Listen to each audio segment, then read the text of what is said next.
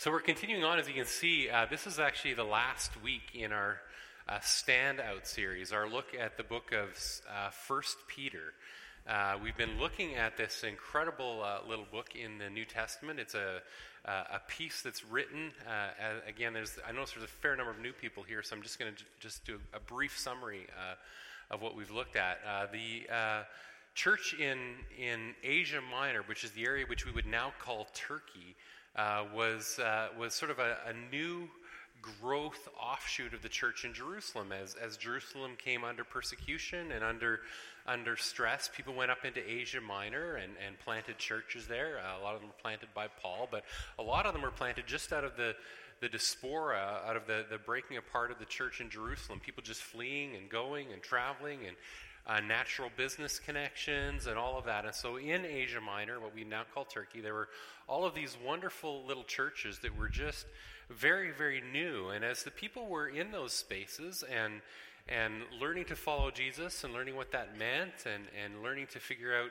uh, what it meant to be a Christian in that culture and in that context, they came under quite a lot of fire, quite a lot of struggle. Uh, when somebody steps out and, and radically changes the way they're living in a culture, culture has a way of trying to sort of shoehorn people back in to make them conform, make them look the same. And, and Peter is writing to these Christians who are under pressure. Some of them are under the pressure of Uh, you know, political pressure a little bit. Some of them are under pressure from within their families and with their homes uh, to conform.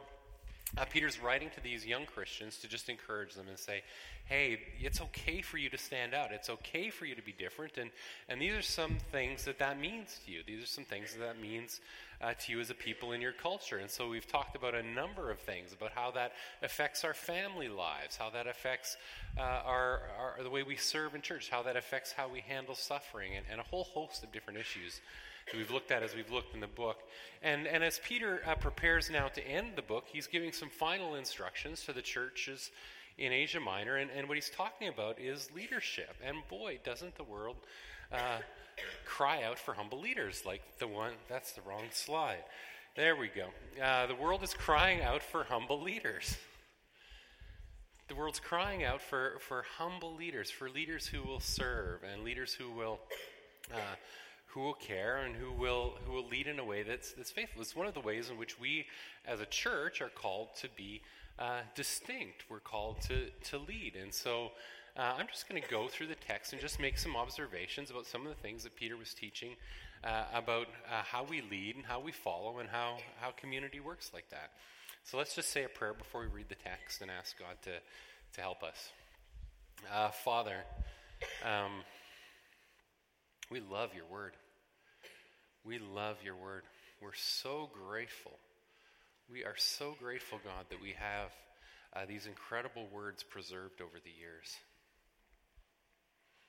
Uh, this incredible counsel, these just letters written from one place to another place, these uh, words of storytelling as they're in the Gospels, this uh, recording of history and story from the New Testament, this whole book Uh, that is is really our story, Father. We thank you for it.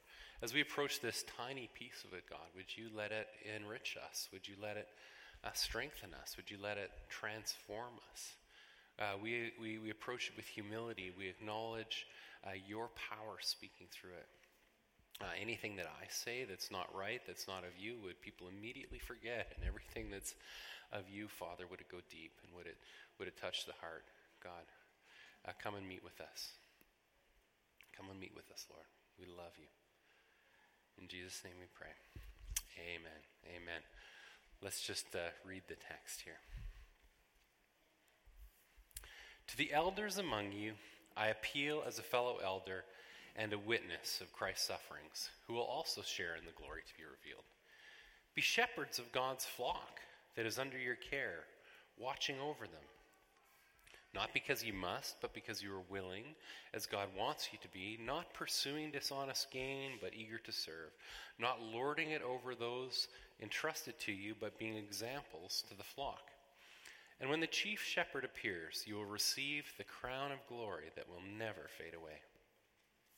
In the same way, you who are younger, submit yourselves to your elders. All of you, clothe yourselves with humility toward one another. because God opposes the proud but shows favor to the humble. Humble yourselves, therefore, under God's mighty hand, that he may lift you up in due time.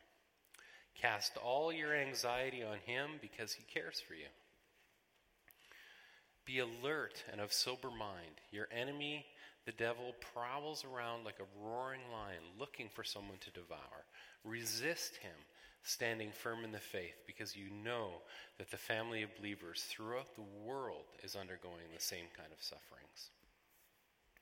And the God of all grace, who called you to his eternal glory in Christ, after you have suffered a little while, will himself restore you and make you strong, firm and steadfast. To him be the power forever and ever. Amen. Amen. To him be the power forever and ever. Amen. So Peter is writing, and he writes uh, to the elders among you. He writes to the elders among you. And so just some observations of that. Who is who is Peter writing to? All through the New Testament, uh, there are a number of times where it talks about eldership, and Peter, in particular, when he's talking about eldership, uh, is, is speaking about it in a little bit of a different tone than we see Paul speaking about it. So I want to make a distinction there. Uh, when Paul talks about eldership, he's often saying uh, the elders appointed, or the elders of the church, or the elders of the uh, of the community, the elders with these particular responsibilities, the elders that require these particular conversa- or uh, these particular uh, elements in their job description. And but when Peter's talking about uh, to the the elders among you, he's he's not necessarily talking about that group. He's talking to that group for sure, but he's talking in a little bit broader way. And, and so I want us to consider this more broadly. This this passage here on to the elders among you doesn't just mean uh, to the people who are appointed as leaders in the church. It means the people who have a mature understanding, the people who have a mature uh, view, uh, a person who is mature with seasoned judgment, a person with seasoned judgment. And so he's talking to a much broader thing, and he's actually, that word uh, elder, in the context he's using it, is referring in part to your age, and I would say to your age in your relationship with Jesus, to your maturity in Christ, right? He's talking about your maturity in the ju- in, in the journey. So who are the elders? Well, the elder is anyone who knows more than you do, which in my case is everybody. Um, and which, which it, for all of us in the church, it, is somebody in some areas of our lives, right? There's a there's a very real way in which uh, uh, what the kind of leadership that that uh, Peter is talking about is he's speaking to almost everybody in the community in a broad way. Uh, anybody who's leading anybody, anybody who's discipling anybody, anybody who's uh, bringing maturity to another, anyone with certain experience is somebody who's leading uh, another person. So so in that context, he's speaking about it in a very, very broad way. And he says this. He says, I appeal to you as a fellow uh, elder and a witness. Uh, just another note about that phrase, elders among. He's he's not saying elders over. And he's not saying elders uh, who are in a separate leadership club. And he's not saying elders who are in, in a given space in the leadership structure of the church. Now, I'm an organization guy. I like org church. I like things all neat. But but I think Peter in this case is talking to a much, much broader group. Uh, so he says this, I appeal to you as a fellow elder, as a co-elder, as an elder with you, and as a witness of Christ's sufferings. And as a witness of Christ's suffering. So what are one of the qualifications that are required for you to lead or assist or help or or or draw another person to, to be to be a leader, to be qualified as an elder? Well, the, the qualification of Peter is to have an experience with Jesus Christ. Peter Peter cites uh, not the position he's been handed. He he doesn't cite the fact that Jesus sort of called him aside and said, hey, you are Peter, and on this rock I will build my church. He doesn't uh, cite the fact that he is one of the elders who uh, appointed some deacons. Therefore, if I appointed the deacons, I must be over the deacons in the org chart of the church. Uh, he's not talking about that. He's saying, uh, I, I'm coming to you because I'm a witness to the sufferings of Christ. I'm coming to you because uh, I, I've seen uh, Jesus. I, I have an experience with him.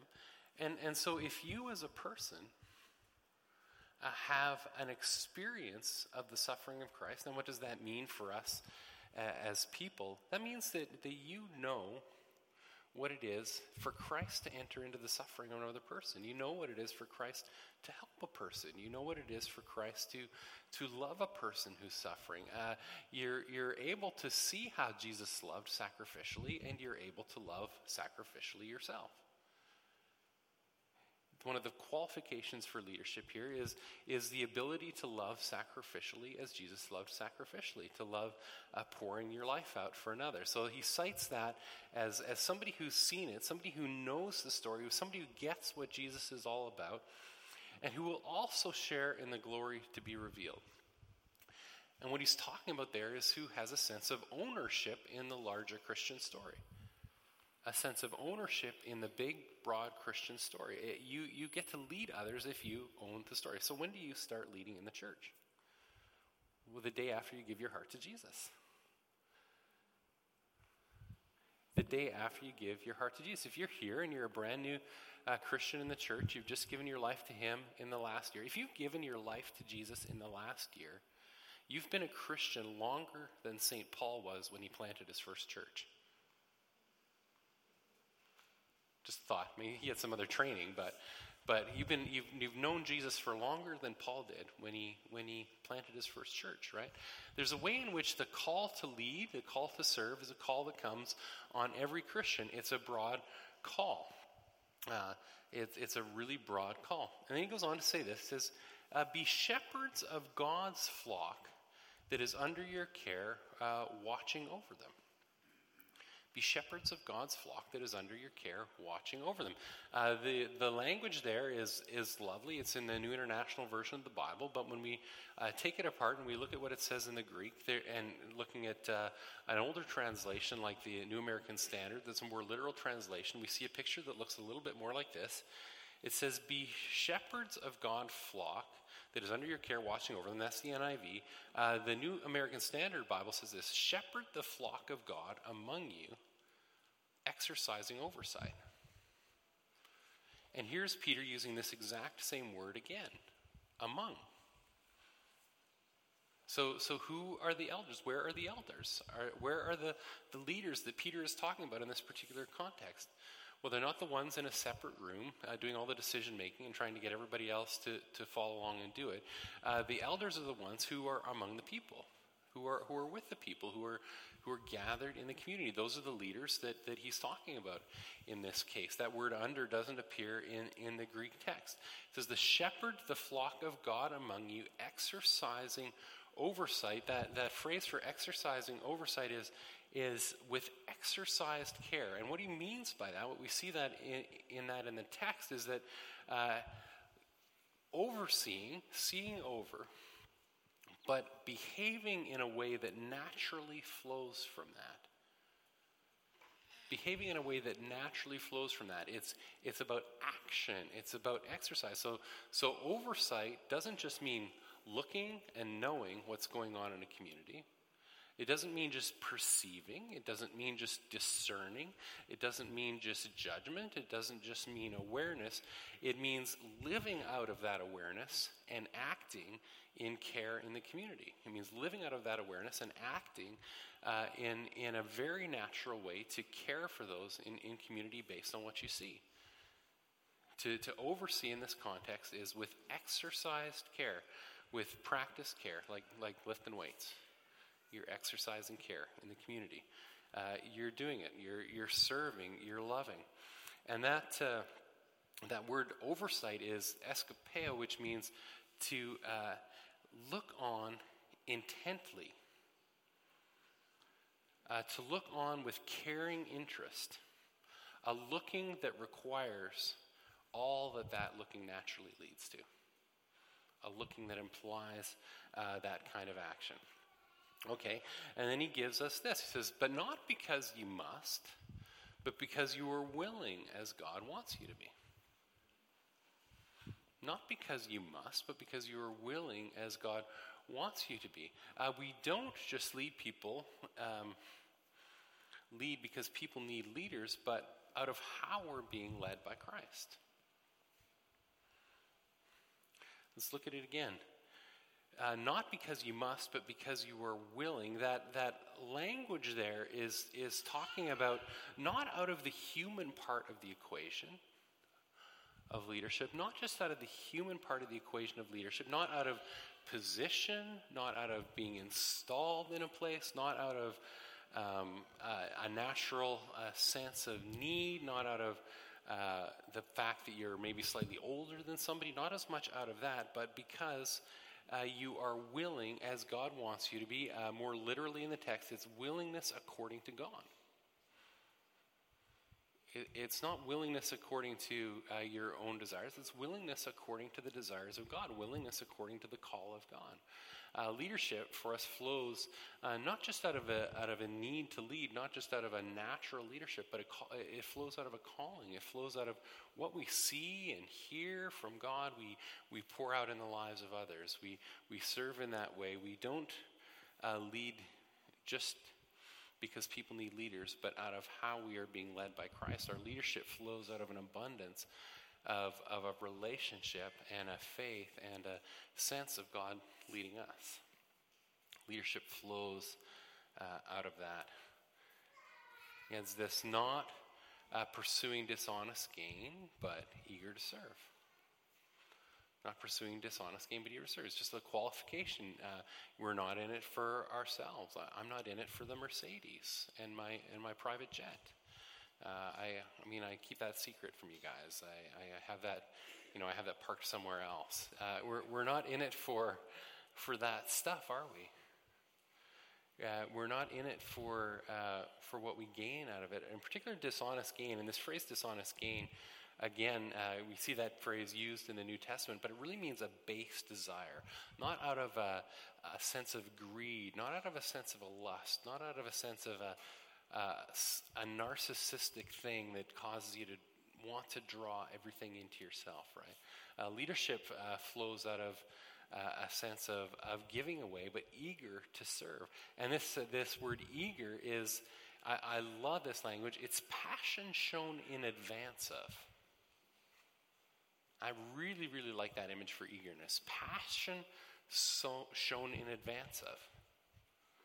You have a passion for something before it's ever happened. What does that imply? It implies a, an incredible gift of faith. An incredible gift of faith that, that you're, you're eager to do the things that God has called you to. You're passionate about it. You don't know how it's going to work out. You don't know how it's going to happen. You don't know what your leadership's going to look like. You don't know if anybody's going to follow. You don't know if you're going to be able to help. You don't know any of that, but you have a passion, an eagerness that happens in advance of actually serving. Uh, leadership is, is filled with faith. It's filled with uh, a sense of uh, of journey, a sense of, of going forward. Uh, not lording it over those who uh, entr- are entrusted to you, but being examples to the flock. Again, clearly not leading out of position, but leading uh, out of uh, out of a modeling. This is a, this is something. Jeremy is, is a wonderful leader like that. In particular, G- Jeremy really leads with his feet in a in a wonderful way. It's one way Roger described Jeremy's leadership is is he's he's done a wonderful wonderful job of of, of leading by by example, of leading by serving, and and an incredible gift for that. Incredible gift uh, for that.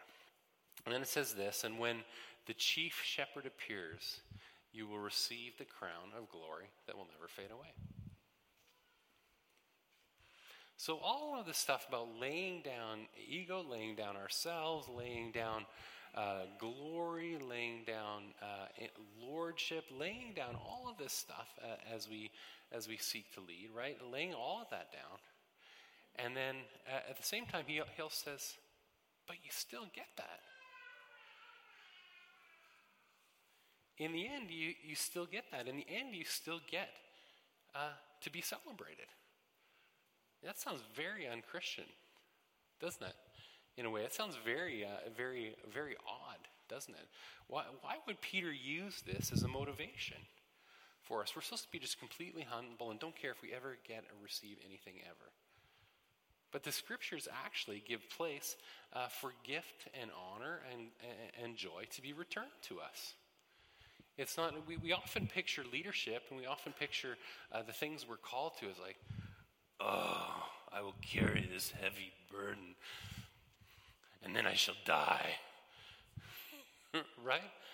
But there's a way in which we're lifted up. There's a way in which glory comes, uh, but it's it's bestowed on us by the heart of God. It, it, it's not wrong for Christians uh, to celebrate that, and, and it's not wrong for Christians to to receive honor. That that honor will be coming at some time, and it will be coming from the Father, as He says to us, "Well done, my faithful servant. Well done. Behold my son whom I love. With, with you I'm well pleased. With you I'm well pleased." And, and we see that in, in a number of places uh, in the scriptures, uh, that crown of glory. And it's obviously God's glory. It says, in the same way, you who are younger, submit yourselves to your elders. In the same way, you who are younger. First thing is, in the same way, right? All of this stuff now, Paul or Peter is taking all of this that he's taught about leadership and, and how it works, and now he's saying, now go back and read it again, but in front of it put those of you who are submitting to leadership. So how do we submit to leadership? Eagerly, with passion shown in advance, uh, with with humility, with uh, an amongness, with, with all of these things we've just talked about, uh, are completely flipped and, and required of those of us who are who are serving. Submit yourselves to your elders. All of you clothe yourselves with humility to one another, because God opposes, opposes the proud and gives grace to the humble.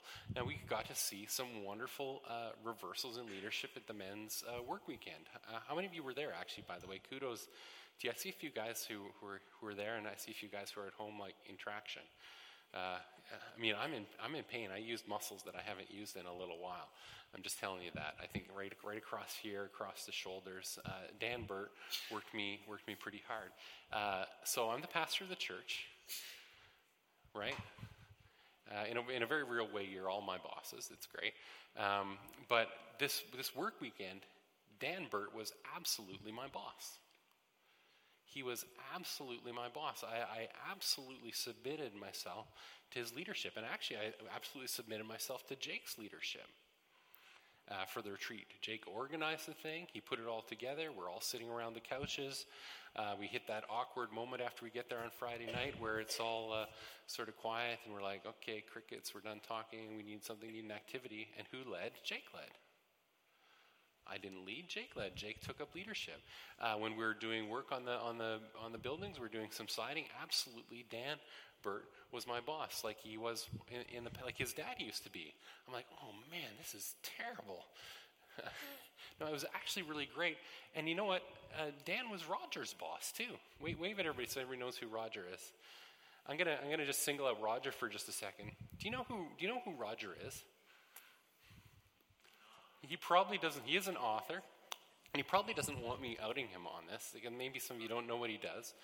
But but Roger is part of the team that's managing the light rail project in Ottawa. The way Roger described it is when that project, a massive multi-million dollar project, massive project. How many employees, Roger, on the whole thing? Over eight hundred uh, employees on the whole thing, and then trades and, and all kinds of, of workers. Like, it's a massive project. When that project started, Roger is one of half a dozen people in the room.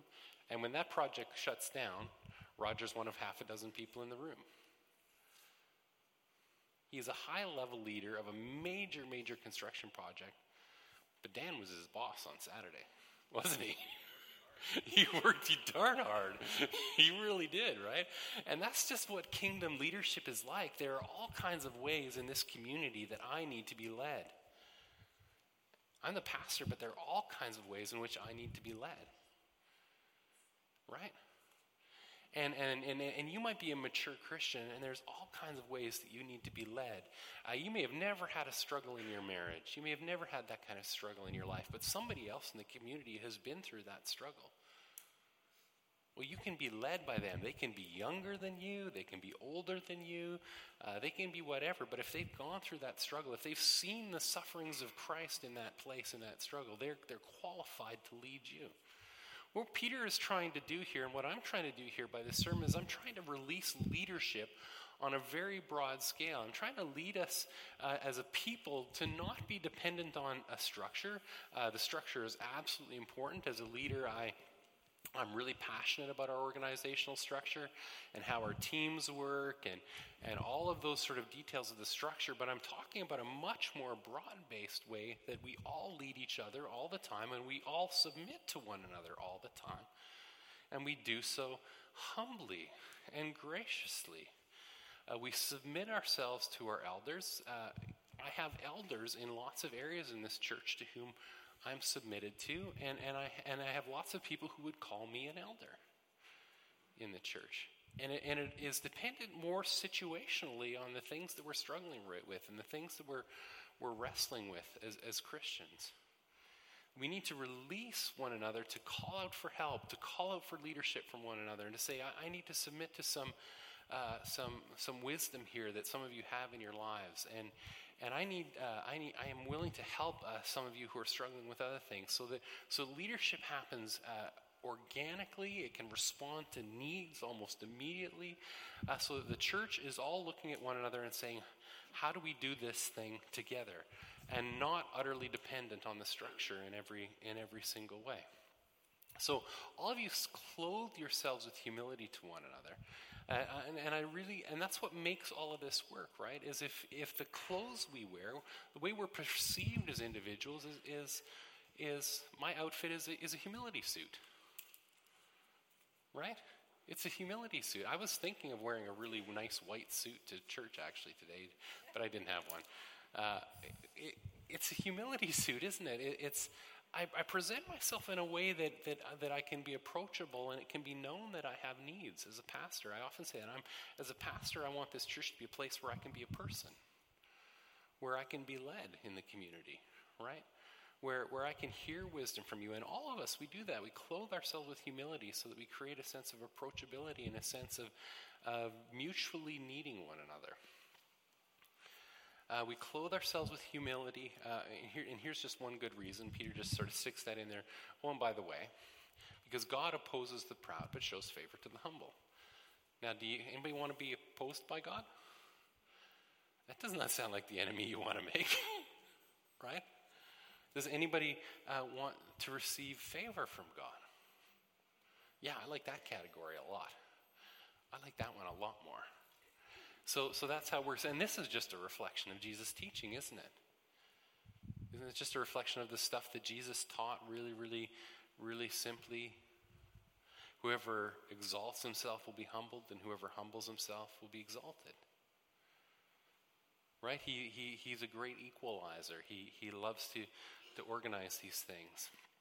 Uh, C S Lewis uh, said this about about humility. He said, humility is not thinking less of yourself. It's thinking of yourself less. It's not thinking less of yourself. It, it's not a, a, a, a thinking that you're, oh, I'm, oh, I'm a terrible worm. I have to switch into worm mode so I can receive some help here. That's not, that's not really what humility is. Humility is like looking outside yourself and seeing, yeah, I have I have a need for that other person, or or I'm willing to serve that person. I'm willing to give myself away. So humility is uh, is is taking self out of the equation, or, or diminishing self in the equation just a little bit. So it says, humble yourself therefore under God's mighty hand, that he may lift you up in due time. Humble yourselves therefore under God's mighty hand, that he may lift you up in due time. And I just love that image. Uh, when I think of that image, that sense of being uh, humbled under God's mighty hand. Now that's actually the use of the word under. It's actually the use of the word under. And, and when I see God's hand over me, I, I imagine myself as a person, just as, as I often do in the morning uh, when I first hit my desk, I just kneel, uh, sort of put my head in the back of my chair, and, uh, and, uh, and, and I just let there be a sense of God just covering over me with his strength. And I think of Jesus uh, standing, looking out across Jerusalem uh, before he was crucified and saying, "Oh Jerusalem, how I long to gather you as a hen gathers its chicks under its wings." to see myself gathered under the mighty hand of God, humbled under his hand, and I see protection there, I see his strength there, I see uh, I see all of that. And you know, uh, as he as it said earlier in the text, he he he then lifts us up. He then lifts us up, doesn't he? He lifts us up. Now, the the problem for us as people, as we as we try to live this way, is that, uh, to be honest, we're we're we're really scared a lot of the time. How many of you will, would say that you've experienced a fear of being led by someone who wasn't just wasn't a good leader? I, I've experienced that, right? A lot of us experience that. Uh, sometimes it's it's that direct. Sometimes it's that, that clear, like, oh man, I don't I don't know if I want to go to this church. I don't know if I want to serve in that. I'm, I'm afraid I'm going to get hurt. I'm gonna afraid uh, that that uh, that things won't go well. And, and in many cases, some of us have been, I don't want to lead. I, I, I'm scared. I, I'm a, I'm I, I'm gonna fail. I don't want my life and my my sense of well-being to be tied to uh, that that person, or tied to that ministry, or tied to the the life of the church. I don't know exactly where it's going. In, in many cases for us, it's a it's a sense of not wanting to relinquish control, isn't it? Uh, we we try very, very hard to maintain our individuality. We try very, very hard to to maintain our autonomy, because uh, we don't want things to affect us, because we're just afraid a lot of the time that uh, that that things affecting us will, will affect us negatively. We we all carry this incredible anxiety inside, and this anxiety uh, really can stunt the growth of the church.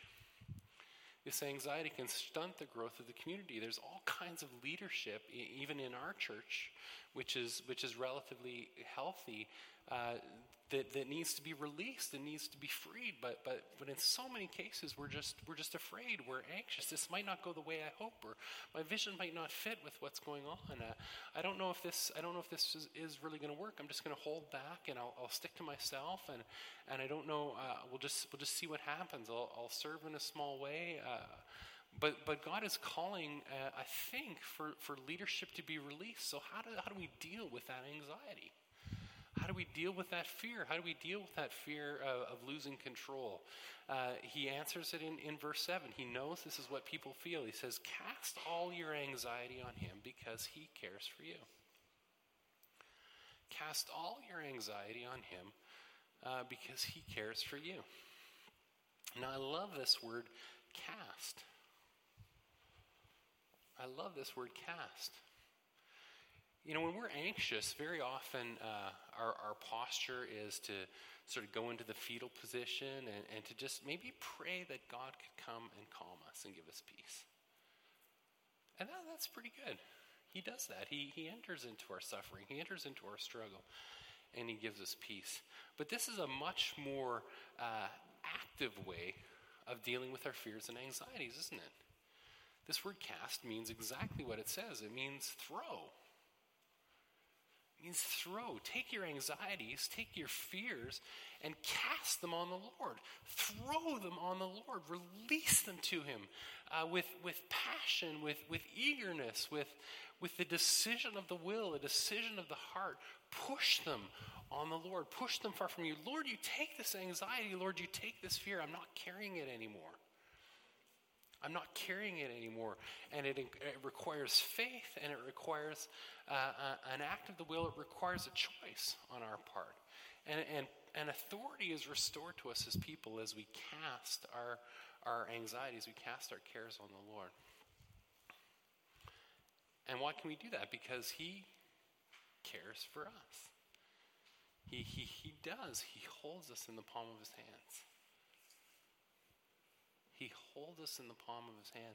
That overseeing, this is the exact same phrase, this overseeing care, this care that uh, requires action, this care, this oversight that leads to action, this oversight that implies doing something is the exact same kind of oversight and care that Jesus has for us.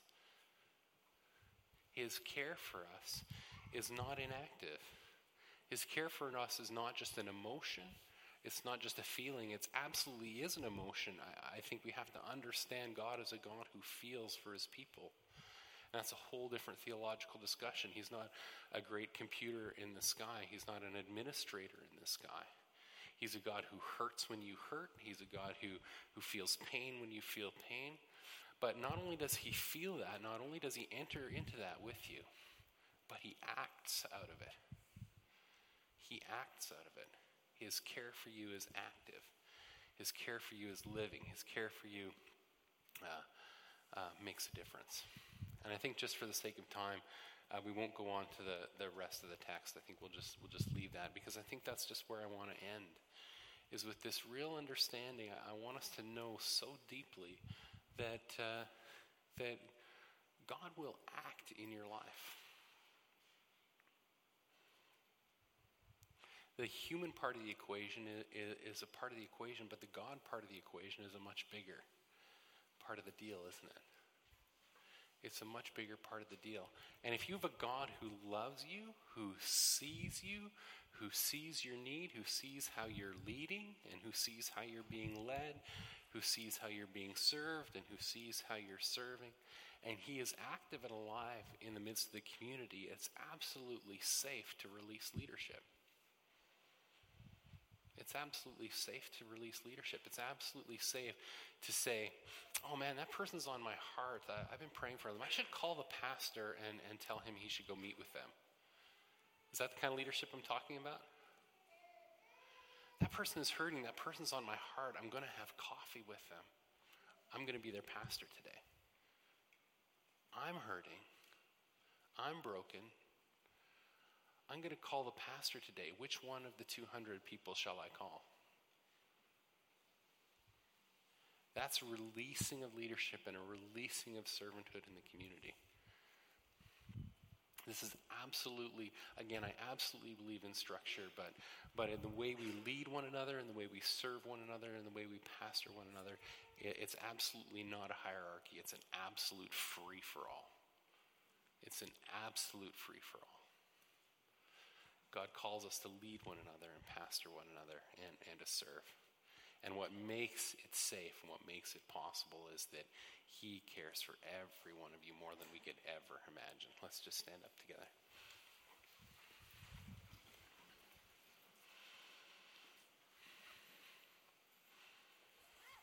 Father, we're so thankful for leadership. We're so thankful for our leaders, for those who serve in, in such incredible ways in our various ministries. We're so thankful for the, the people leading kids' church right now.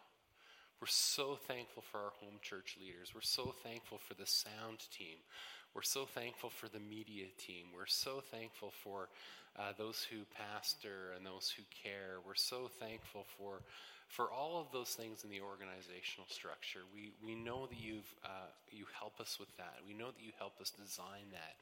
You know that you call people into it, Father. But but we pray, Father, that you will release uh, leadership on every single level of this organization, every single level of this family today.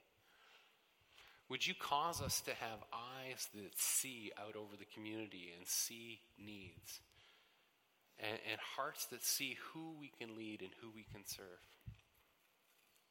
Would you cause us to look out at this wealth of knowledge, this wealth of experience with Christ, and say, who can I talk to to, to lead me, to help me through this? Who, who can be my leader in this moment?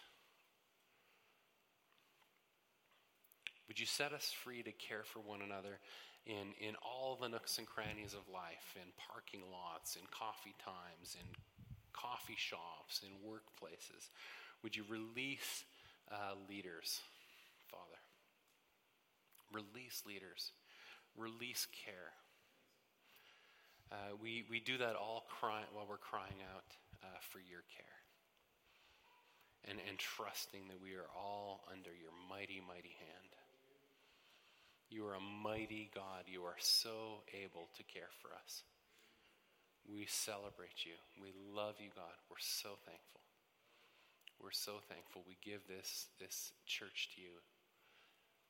We give this community to you. Would you cause uh, at all the edges of the community for there to be people pastored and cared for and led in it uh, who, who aren't around regularly, or maybe you've never darkened the door of our church, would they would they feel like they're part of it? Would they feel pastored? Would they feel cared for?